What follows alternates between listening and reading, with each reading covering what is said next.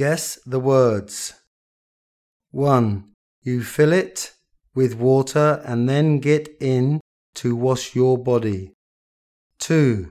Water comes out of this, made of metal, and you have them in the kitchen and bathroom. 3. Usually made of plastic with a handle and bristles. You can use it to style your hair. 4. You wash your hands, brush your teeth, and shave in this. 5. It usually smells nice and it makes things cleaner. It comes in bars, but you can't eat it. 6. It's a brush you use to clean your teeth. 7.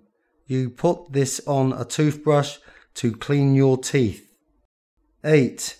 You use it after you take a shower to dry yourself. Faucet, toothpaste, soap, toothbrush, sink, bath, towel, hairbrush.